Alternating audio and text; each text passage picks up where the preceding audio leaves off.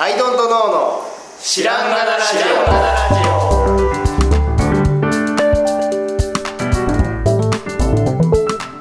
さあ始まりましたアイドントノーの知らんがなラジオこの番組は僕たちアイドントノーが日常をアイドントノーしていく中で新しい視点を皆さんと共に発見していくという番組ですということでアイドントノーつなのではい、どうも青木です。はい、ドトンのハンタです。よろしくお願いします。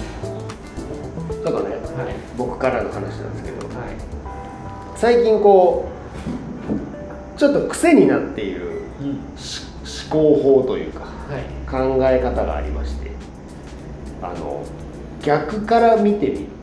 うん。はい逆からも見てみるはい。というのをねよくやってるんですよでこれに気づいたというかのはなんかまあまあとある経済系ブログみたいなのを読んでてでそこで、まあ、今ってもう超絶円安じゃないですか円安。はい。でその、まあ、円安の中でのその経済対策どうするのかみたいなそういう話の中ででも円安っていうのは国際競争力的にもた高まってる状態なんだという論理があってででまあその内容全般的にはだからいいんだということではなくてうんこれに備えて準備しておくべきだったんだっていうような話なわけうん。です。うんなので、まあ、今は結局は良くない状態、うん。要するに海外に売れるものもない状態で円安になってもしょうがないっていうような話ではあるんですが、うん。ただその円安っていうのは僕はまあただただこうなんあの、ね、金融金融じゃないその為替の波があってで波がある中でのその、まあ、悪い方の状態というふうにしかあんまり受け取ってなくて。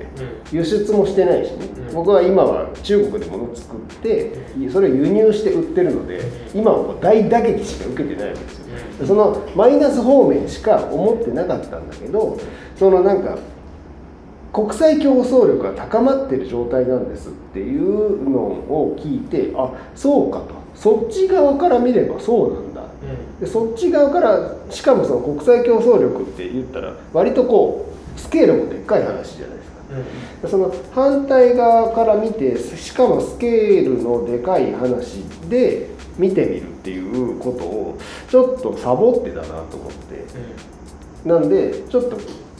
気をつけようというか、うん。積極的にやってみようと思った、で 最近ちょっとね流行ってるんですけどそういうふうに考えるのが。で、まあ、早速自分のことに当てはめてみたんですが、あのーまあ僕はアウトドアグッズをね普段作ってるわけなんですけど、ん。ちょっと変わったあのやつ。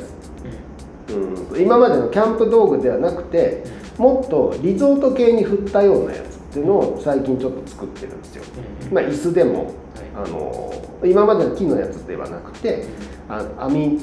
網網のやつとか。あとその焚き火台ではなくてバーベキューグリルとか。そういうちょっとリゾート感のあるやつ。っていうのを作ってるわけなんですな。でそれをまあいつものよりこう動画で出したところなんだろうそこまで反応がいいとは言えない感じだった。でいつもだったらその動画を出したけど動画を出したけどそれに反応が良くなかったということでもうストップしてしまいそうなんだけど、あここは裏から考えてみるとどうなるんだというふうにね、考えてみると。向こうのお客さんの側からの論理っていうのが見えてくるわけじゃないですか。で、えっと、なぜ僕がそのリゾート系のものを作ってるかというと今キャンプ界ってもういろんな人が参入してきてでまあその参なんていうかな参加して新しくキャンプを始める人数よりも多分物の方がもう多くなっちゃってる状態です。もう飽和しとる。っていう中で生きてもうギアを売って生きていくっていうのはなかなか大変なのでだからまあ別にの方向にねずらさないといけない。ということでちょっとリゾート系みたいなことを言い出してるわけもう僕の側からの論理からするとね別のもの作んないとダメだと。このまま焚き火台作ってても焚き火台を作ってるプレイヤーが多すぎて自分の取り分なんかないやん。っていう状態なのでなので別のものを作んなければいけない。っていう論理で別のものを作ってるんだけど僕のお客さんからすると僕いや別のもの作んなよっていう話なんですよね。その余暇はキャンプメーカーなんだからキャンプ道具作ってくれる、うん、でキャンプのお客さんからするとそのリゾート系のアイテムみたいなのは自分の関係ないものなわけですよ、うん、なのであの何て言うかな。まあそこで反応が良くなかったんだなっていうようなことなんですよね、で、まあ、キャンプもう今一旦ちょっと落ち着いてて、で何て言うかキャンプ場もまあ昔はね1年前はもう予約がすごい取れないとか、もう行ってももう混んでて大変とか、あのだったんだけど、まあ、最近落ち着いてきてそうでもない感じの状況になってきて、でそうでもない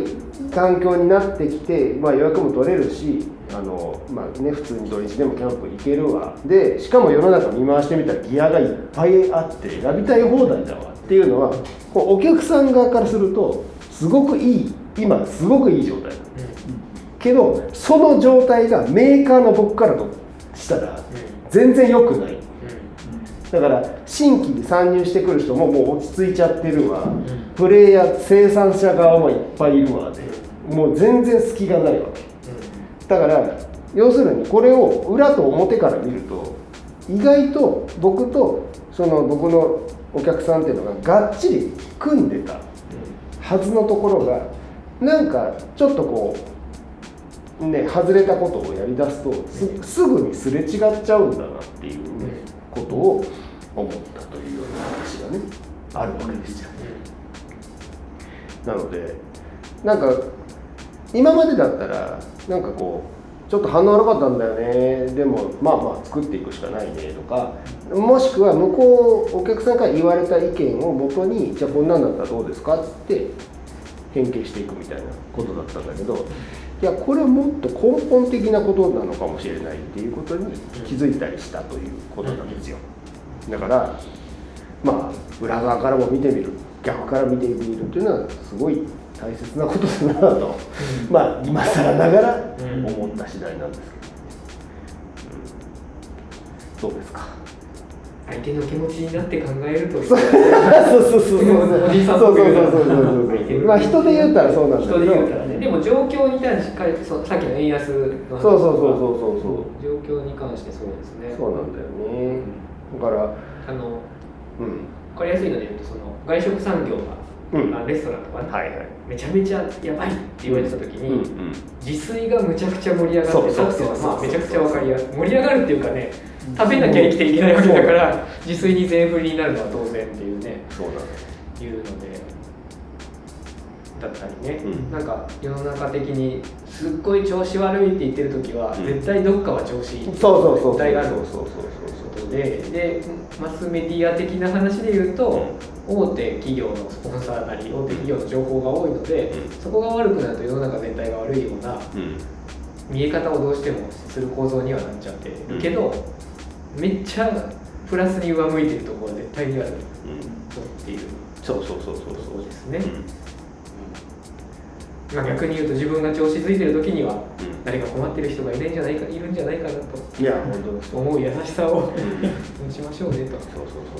そう自分が調子いいからといって周りも調子いいわけじゃないよっていう。世界中が、まあ、みんな調子いいわけじゃないんだからねっていうね。本当に本当に。いや本当に気づきました。考えることがね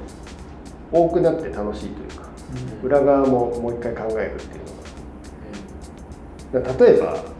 うんと原料とかのことってデザインしてたらあんまりまあその何ていうか手に入りやすいとか高いとか、うん、あのそういうことは考えますよ、ただあの工場とか原料を提供する側の人からしたらどうなのかっていうことってそこまで考えてなかったななんかどうしてもこっち側の論理だけでそれだと高いですね。なんか素材変えれませんかとか。いろいろ言ってなんかこう値段を落ち着かせていったりするけど素材を変えるとしたら例えばその鉄を使うっていうところをアルミに変えますってなったらその鉄の業者さんは困っちゃうのかとか、うん、なんかそっち向こう側からの話とかもなんかこう考えるとか。っていうことをするとものづくりがもうちょっと深くなるんじゃないかなっていうような。いやその気を使ってどうこうっていう話ではなくてどう見られてるのかいやむしろそのそんなちっちゃい数だったら扱ってもらわない方がこっちも楽でしたわっていうのがあるかもしれない。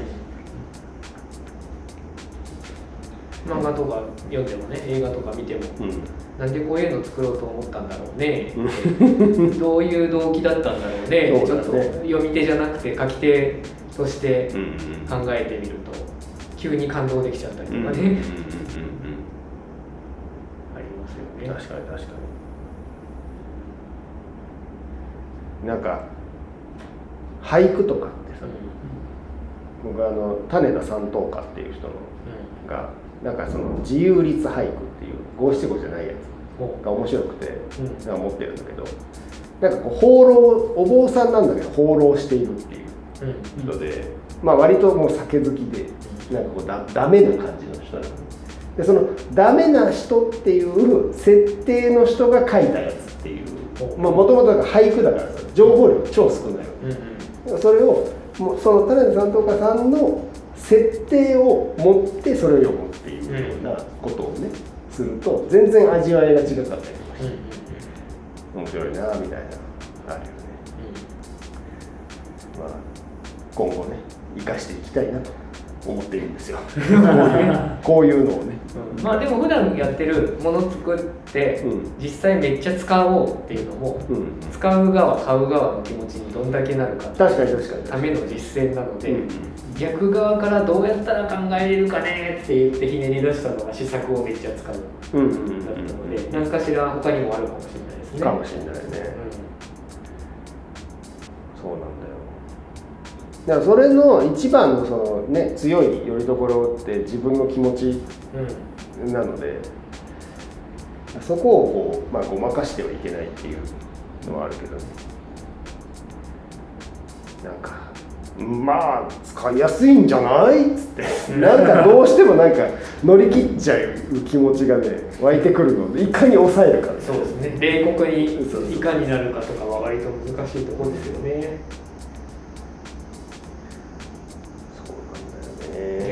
ね。そう。だ俺が欲しいと思ってるものってみんな欲しいって思ってたそのみんなっていうのがあの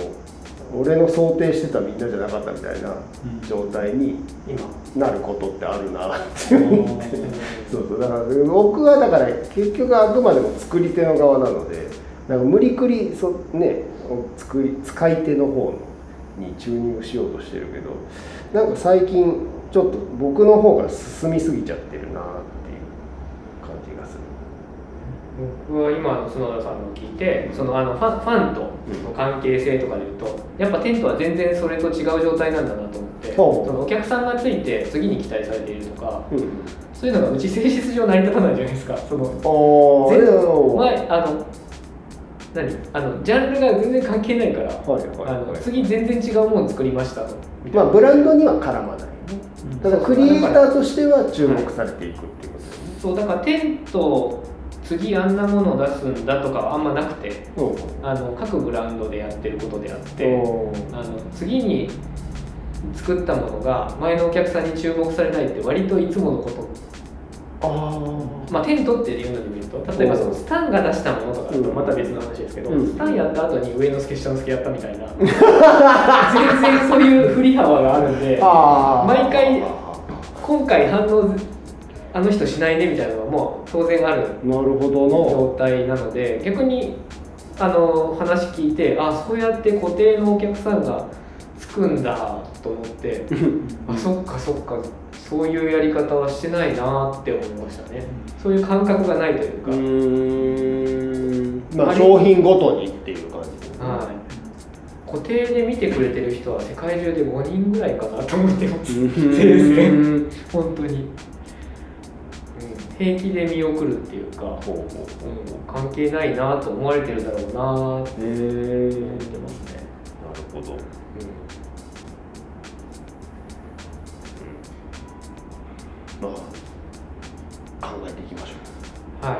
裏裏もまた考えようということで。ちょっとあのまあ角田の論理的な。えでもそこまでお客さんが